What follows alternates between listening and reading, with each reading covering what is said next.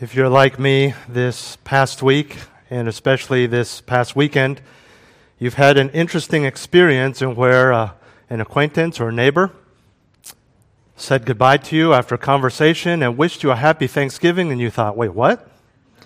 Thanksgiving already? And sure enough, we are four days away from Thanksgiving, the beginning of the end of the year.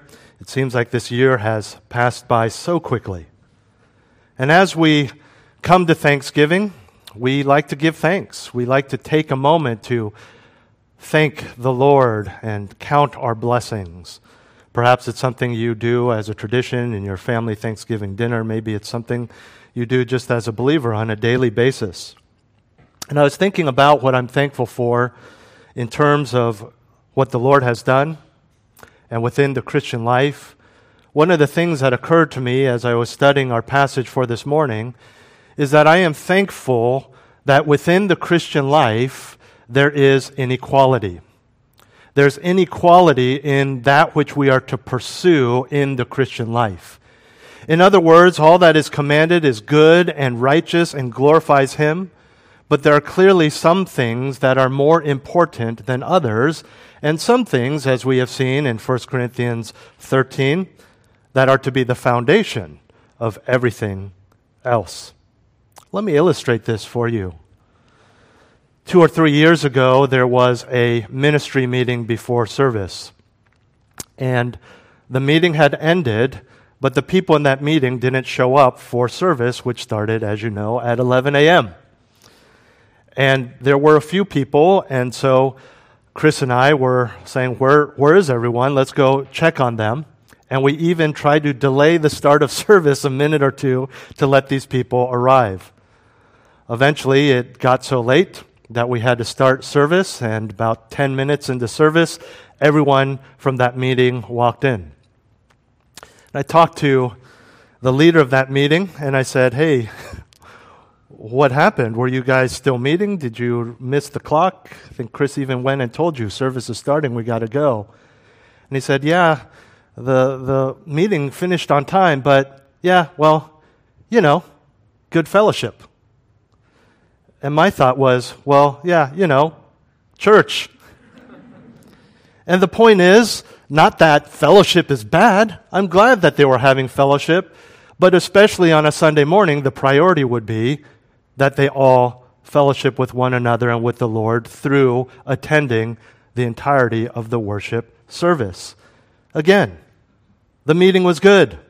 The fellowship was good but there are priorities within the Christian life and what we are to pursue. You understand that in your relationships, not just socially, but according to the scriptures, priorities given to different relationships within your life.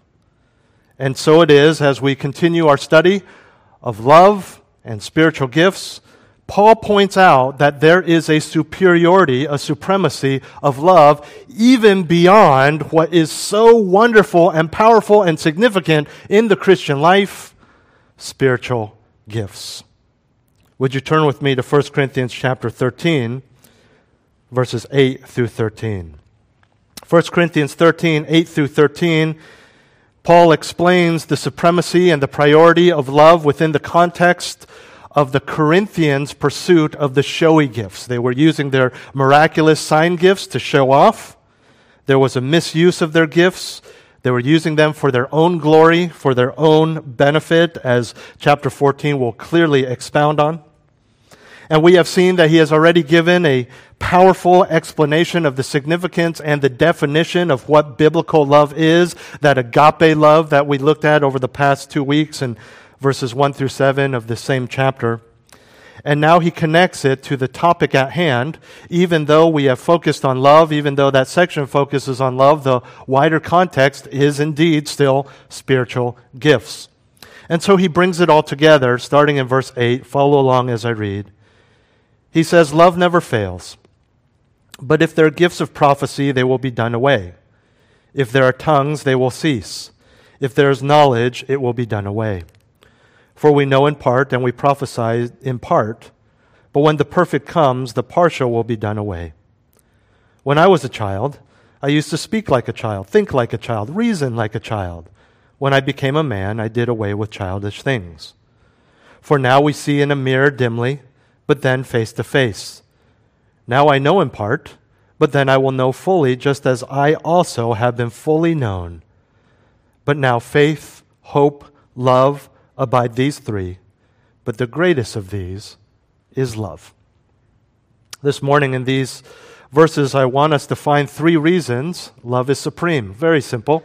Three reasons Paul gives us that love is supreme, superior, the best, the most important. And if verses 1 through 7 weren't clear enough, we come and tie it into spiritual gifts. The first reason love is supreme is that love is forever. Love is forever. Yes, it's probably on your last postage stamp, your Valentine's Day card, but the Bible attests to that too. They are not mere secular platitudes. Love is indeed eternal. Look at verses 8 through 10. Again, love never fails. But if there are gifts of prophecy, they will be done away. If there are tongues, they will cease. If there is knowledge, it will be done away. For we know in part and we prophesy in part, but when the perfect comes, the partial will be done away. And so he begins this with the basic premise love never fails. The word fails means to fall or fail. Love never ends, says the ESV. And the word there in the Greek has the sense of disintegration, demise. It's used of a flower or a leaf that falls off the plant and onto the ground, fitting for this time of year. It will not go back onto the tree and survive, even if you were to tape it stick it in. It's dead. It says love will never do this. It will never fall to the ground. It will never rot. It will never die. Both the word never as well as the tense of the Greek word fails tells us that this is a continual thing. This is always. This is a statement that is true, always has been true, always will be true. Now, I want to give you a small nuance to point out that this is talking about time and not frequency. In other words, it is a reference to the permanence of love. And yes, if you put two and two together, you are correct. Even in heaven, there will be love. But what won't be in heaven, by contrast, are prophecy, tongues, knowledge, and we can add in every other spiritual gift. We've seen these before. I'll briefly explain them. Prophecy the miraculous gift of prophecy was the spiritual gift of receiving and proclaiming God's word, not to be confused with what many call the gift of prophecy today, which is just teaching, proclaiming the word of God. Some people would say what I'm doing right now would be the gift of prophecy. But in the context of the sign gifts, the miraculous gifts, it was a direct revelation from God and then speaking that, just like the prophets spoke their prophecies in the Old Testament. But prophecy will also be rendered inoperative, ineffective, powerless. Understand that this was a spiritual gift given at the time of this writing 2,000 years ago. That's what done away means rendered inoperative, ineffective, powerless. The ESV says pass away, the NIV says cease. Similarly, the gift of tongues will cease. He uses a different word there, means what it means in English to stop, to come to an end. And then finally, knowledge. This is the spiritual gift of being able to understand and present God's truth clearly and formulaically. It is revelatory knowledge, not just studying the scriptures. This will also come to an end. That same word is used as it was used to prophecy, done away, pass away in the ESV and NIV. Same Greek word there. Rendered inoperative, ineffective, powerless, they will be gone, all three of these. This word, used for both prophecy and knowledge, is very strong. It speaks of a permanent stopping. It means to put out of commission, dead, abolished, gone forever. Tongues, on the other hand, uses a word in the Greek grammar that does not indicate that someone will stop it but it is the middle voice. In other words, it will stop on its own. So the Greek, grammar of the Greek tells us that prophecy and knowledge will be stopped, whereas tongues will stop by itself at an earlier time. Regardless, by their very nature, spiritual gifts have a built in annihilation, tongues having a built in self destruction. And the point that Paul is making is not so much that spiritual gifts will be done away, although that's true from what he has just said. He's making the point that love is more important because it will not be done away. It will not cease. It is forever. Love is supreme. That's the point here. Yes, these passages have been used to debate whether these sign gifts still exist. That's not the point that Paul is making. Are these passages that are fitting for that debate? Absolutely.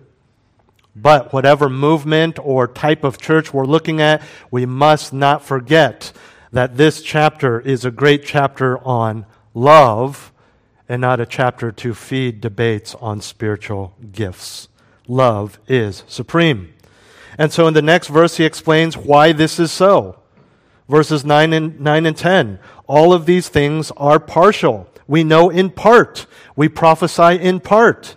But Verse 10 When the perfect comes, the partial will be done away. Tongues are not mentioned here because they have, uh, at this point, this future time that Paul is referring to at this moment.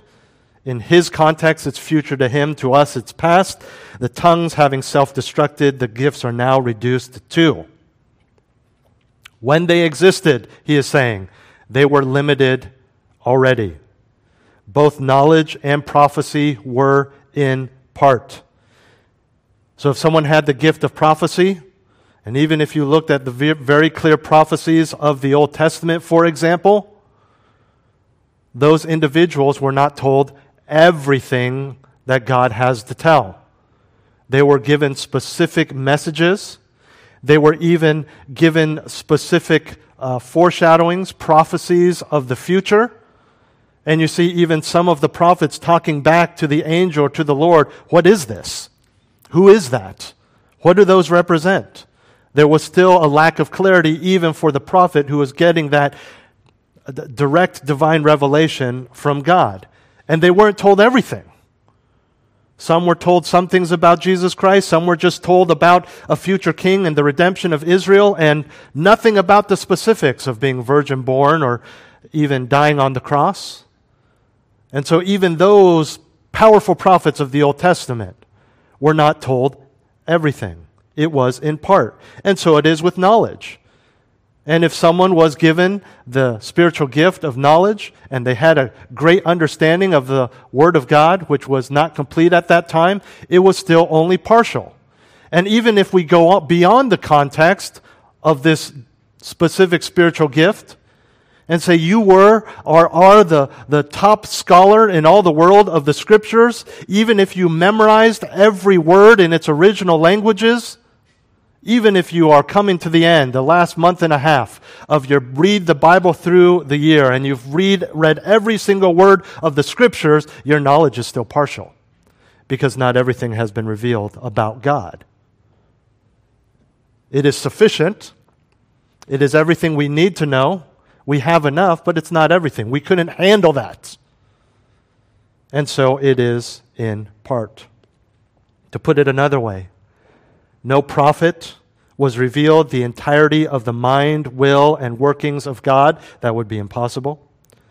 Nobody of the gift of knowledge comprehended all things. And that's why Paul's hyperbole in his intro to love, remember this in verses 1 through 3, makes such a strong point. Nobody knows everything, but even if I did, remember that? Have all knowledge, but without love it profits me nothing. Even as those who hold the complete scriptures in our hands, on our phones, we are warned about going beyond the limits of God's word. We are even told at the end of the Gospel of John, we are told that the whole world could not contain all the books should all of Jesus' ministry be written down. That's just three and a half years. And God has existed from eternity past.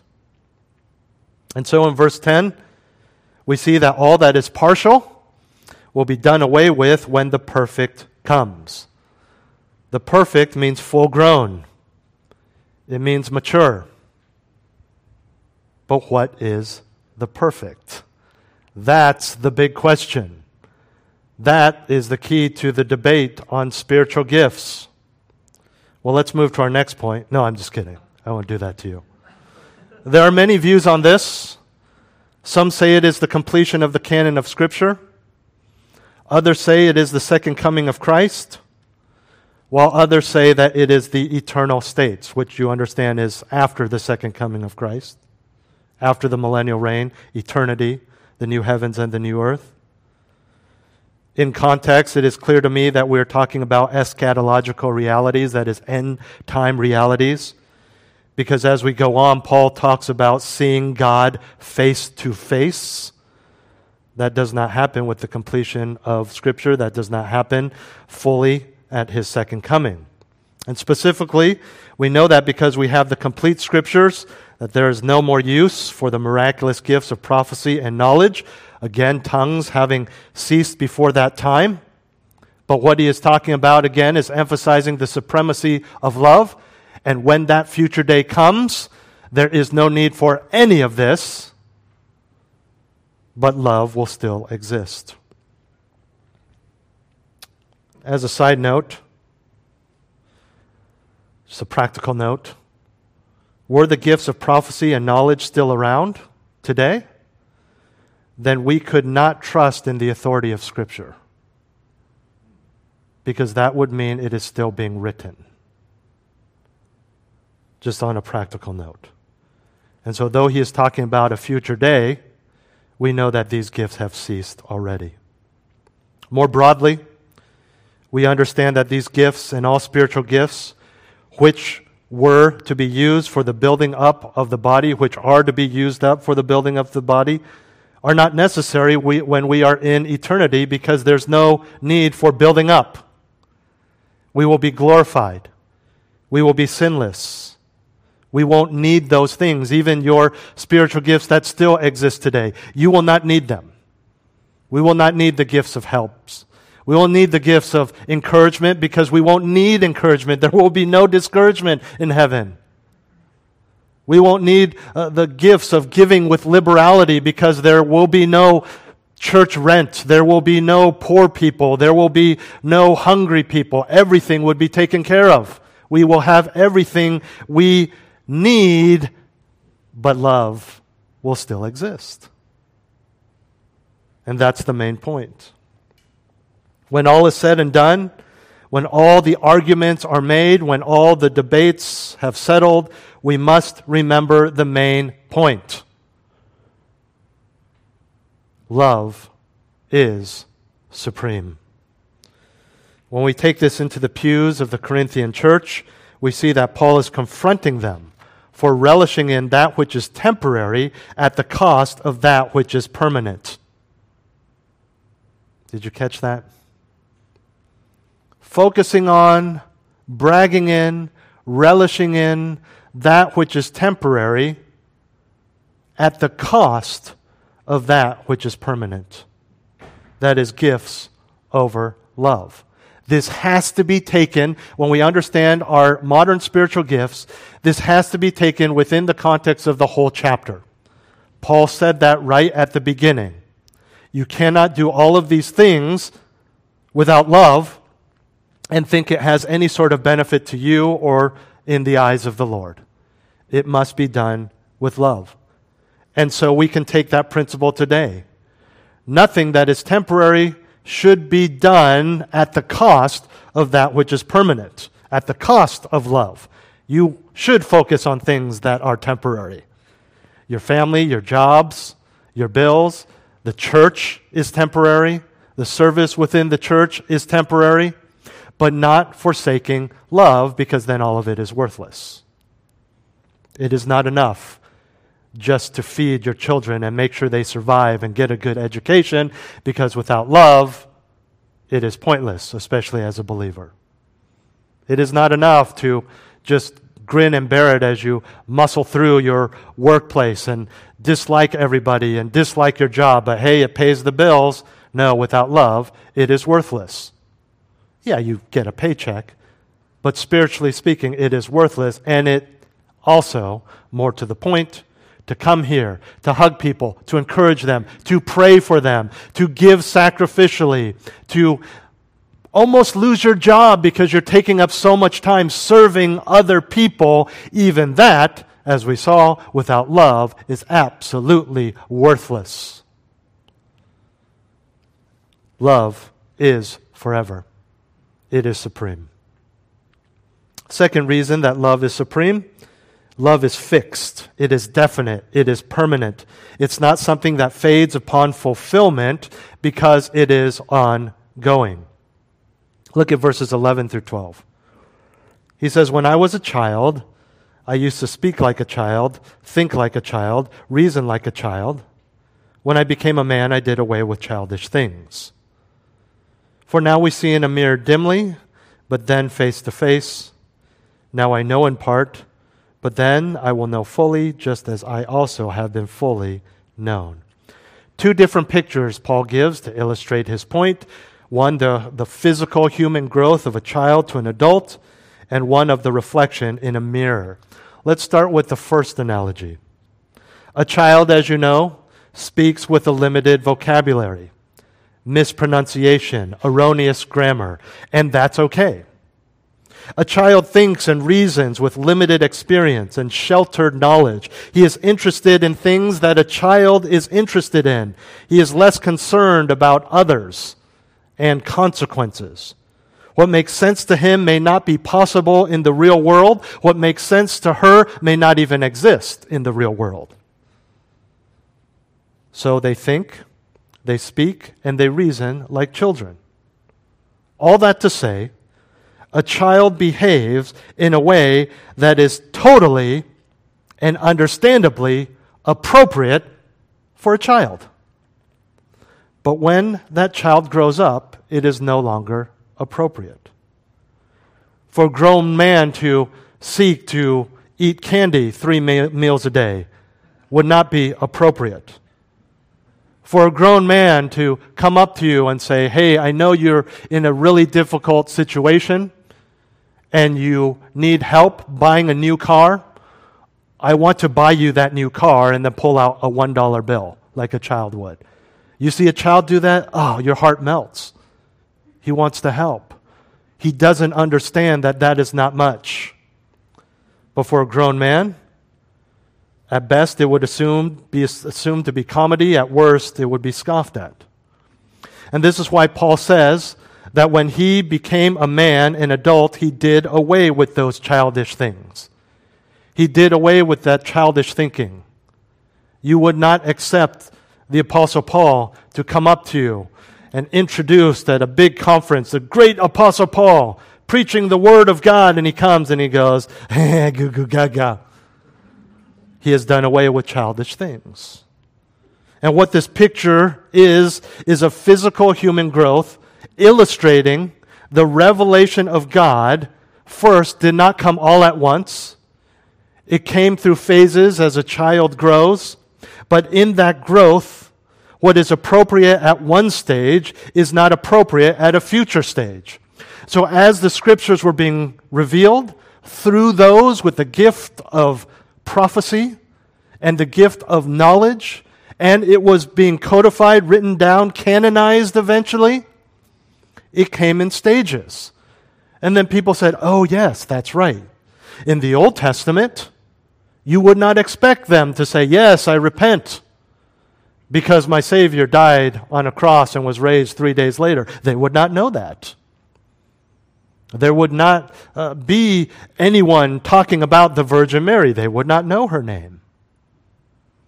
But then later, as it came, ah, there it is. He's the Messiah.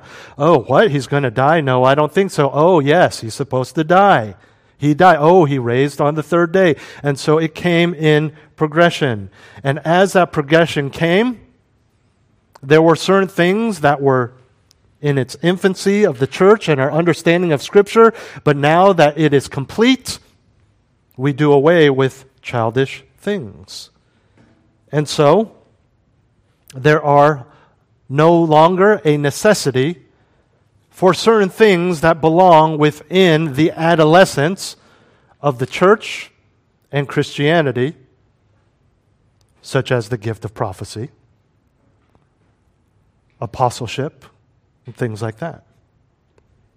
But when we look at the context, the ultimate maturity is, again, in eternity.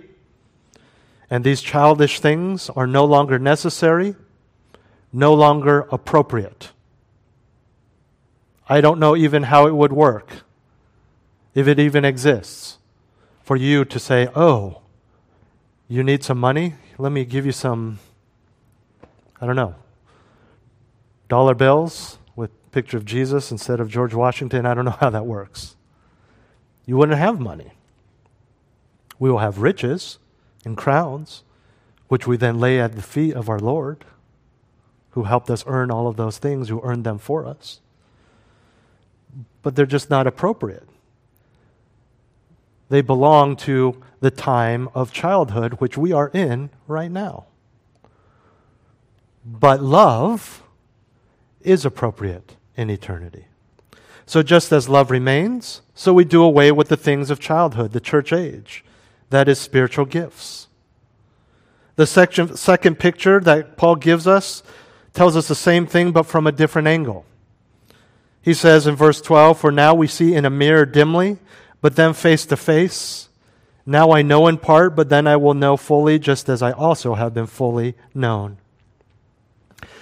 The ancient city of Corinth was actually famous for their mirrors, among other things. And back then, they would have been made of highly polished metal rather than the glass you would find in your modern bathroom today. And the bronze mirrors of Corinth were some of the finest in antiquity. But when you looked in one of those mirrors, a Corinthian bronze mirror, though giving you one of the best reflections you could get at that time, it was still dim.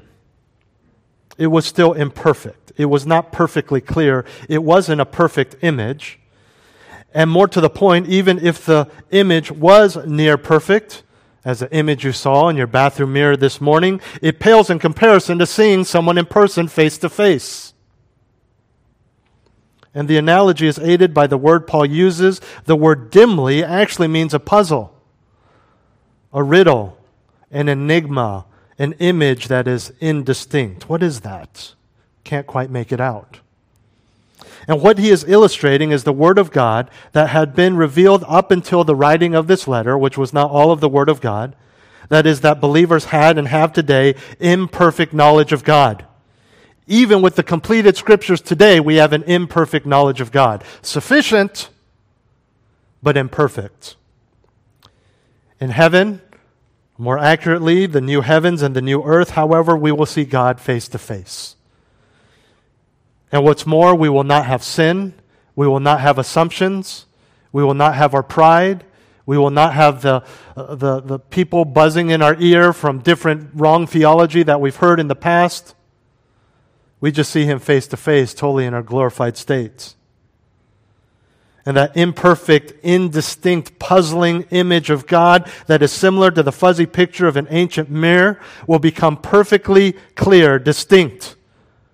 It will be a perfect, distinct, clear knowledge of God, at least to the degree that will be possible by human beings, even in our glorified state. There are things today that you explain. You can quote scripture after scripture. When someone says, explain it to me, you explain it by reading those same passages again because you don't get it. You can't explain it. You, aside from just telling people what the Bible says, you can't explain why you don't worship three gods. Because that is illogical. Three persons, one God, that is illogical in humanity, in human logic. You put your faith and trust in Jesus Christ and who he was and is and what he did and what he needed to be to do what he did. And we accept it by faith, but ultimately, 100% man and 100% God is 200%. Our human logic wants to say he was 50% God and 50% man because a person can only be 100% of something. But we accept it by faith we see things dimly, no matter how much we study and understand the scriptures. But then, face to face, at the instant we see him face to face, I believe our first words, perhaps after falling on our faces in worship and thankfulness, we'll be, Oh, that makes total sense now. And so, in eternity, we will have that clarity. So much so that Paul equates our future knowledge of God with the knowledge that God has of us. He says, I will know just as I have been known. We know with completeness, our knowledge will be full. God knows us better and even more intimately than we know ourselves. And we understand this picture, we understand this analogy. Some of us understand it all too well. You really enjoy, you enjoyed a year and a half of a 30 second commute, wearing your PJs to work, maybe throwing on a dress shirt just on top for your Zoom meeting. You enjoyed the clear air, the lack of traffic. But there was still something in your mind that said, I just can't wait to see my coworkers again in person the relief that you expressed to me when we finally met again after months of meeting on Zoom only in church. To sing with one another, to see one another, to hug, maybe, fist bump one another, but just to see one another face to face. You really get this if you've ever dated online, or like me, have heard stories of such relationships. And you know, with the modern twist, what this means to see dimly. A picture online that, even with modern cameras, does not always give you an accurate picture of the actual person when you meet face to face, and you understand that. You know that. You brace yourself when you go meet them in person for the first time. Even the description, like the scriptures, is only partial. They can't tell you everything because you're not going to read that. They want to be able to fill in something if you go on an actual date get really get to know the person. Oh, now I understand why you said that in your profile. And in the same way, in our sinful, finite existence, we have a limited, again, but sufficient knowledge of God through the scriptures. But will one day be with Him in person, face to face, and all that fuzziness will be gone and all the questions will be answered. Even in the Old Testament, Phrases such as face to face, eye to eye, mouth to mouth were idioms that meant something that was received directly, not through a third party or other medium like a dream or a vision. And once again, Paul is directly emphasizing the partial, temporary nature of spiritual gifts, indirectly highlighting the permanence of love. Love is supreme because love is permanent, it will not pass away. And as we close the passage, he goes back to being direct in verse 13. He says, But now faith, hope, love abide these three, but the greatest of these is love. And here we find our third reason love is supreme. We've seen that love is forever, it is fixed, and finally, love is foremost. Love is foremost, which I understand is redundant for supreme. Faith, hope, love abide these three, but the greatest of these is love. Here he concludes his thought. He begins with the word now. It is not temporal, as in here and now, but logical. So, the logical result of his teaching here is that faith, hope, and love abide. This trifecta is found all over the New Testament. And here he says that of those three, powerful, love is the greatest. We know that this is true in part because only love will last into and through eternity. But hope will be fulfilled. You don't need to hope for something that you already have, you're experiencing. You would correct your child if, as you are standing there and they are staring physically at Cinderella's castle, saying, I hope we go to Disneyland someday you are there, my friends. Hope is fulfilled in eternity. Faith, so important. But faith will become sight and will no longer be needed. For the time being, all three are vitally important in the Christian life, but love is still supreme. Not, again, that we ditch the other two or that we ditch spiritual gifts. But as we've seen, love is to be the motivation of all things done and will, in turn, result in all things being of worth to God and your spiritual life. And like with spiritual gifts, but even more so, when you think of faith and hope, you realize how instrumental they are to the entirety of the Christian life. Could you imagine living the Christian life, sharing the gospel, meditating on the gospel? If God did not tell us in His Word that hope was a thing, could you imagine not knowing, not desiring, not having something to cling to, to anchor to. When you look at your sin, just maybe my sin's going to be for eternity. How do I know? If you don't have a hope of eternity, of sinlessness, of glory,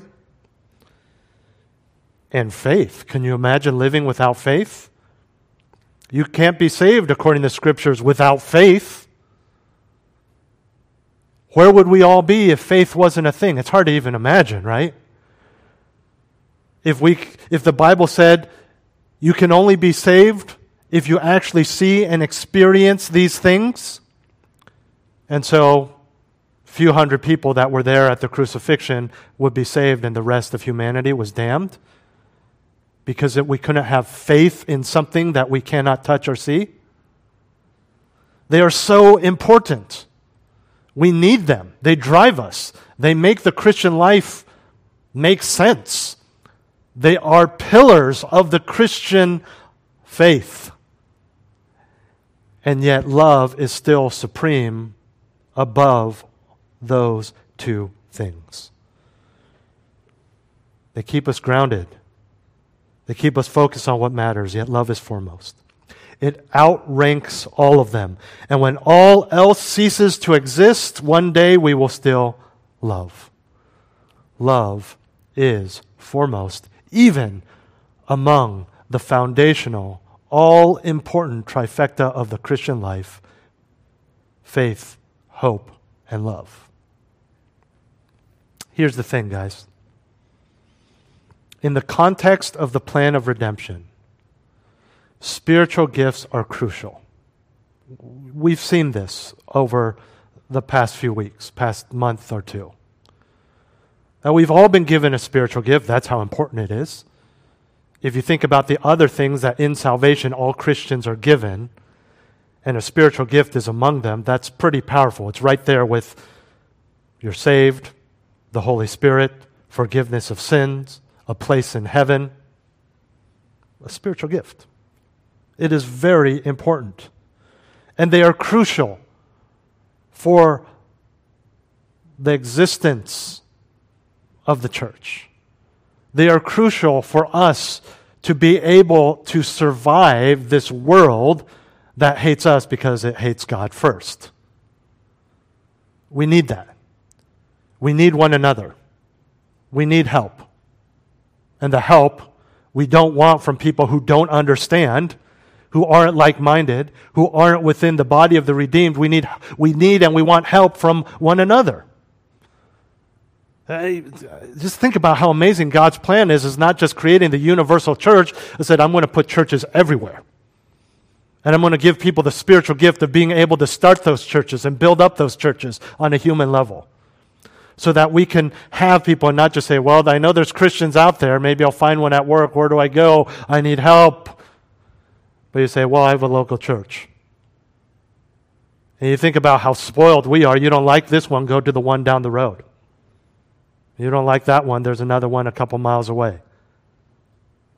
That's not universal, you understand that. That's not found all over the world, even all over the U.S. It's so important, spiritual gifts. Keeps us thriving. They help the objects of mercy glorify Him fully and functionally. And then you have hope. You have faith. And love is more important than all of these. Love is more important than that which is foundational to your existence, faith. Love is more important or that than that which keeps you going in the midst of trials and sin, hope. Love is more important than the vast array of giftedness in our church and every church that keeps us keeping our heads above water. And so, if faith and hope and spiritual gifts, arguably three of the most important things in the Christian life, which, if removed, the Christian life probably wouldn't really survive very well. If love is more important than those three, then wouldn't you say that love is more important than all else? Wouldn't you say that love is more important than your desire for comfort? Wouldn't you say that love is more important than your self proclaimed need for rest and vacation? Wouldn't you say that love is more important than your job, your money, your children, your marriage, your desire to be married, the church? It is so important. It's like saying the threads of this coat are more important than the coat.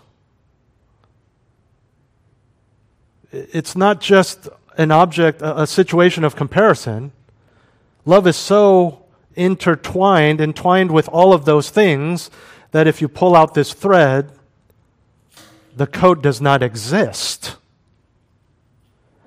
And that is Paul's point regarding love and spiritual gifts. Love never fails. But if there are gifts of prophecy, they will be done away. If there are tongues, they will cease. If there is knowledge, it will be done away. For we know in part and we prophesy in part. But when the perfect comes, the partial will be done away.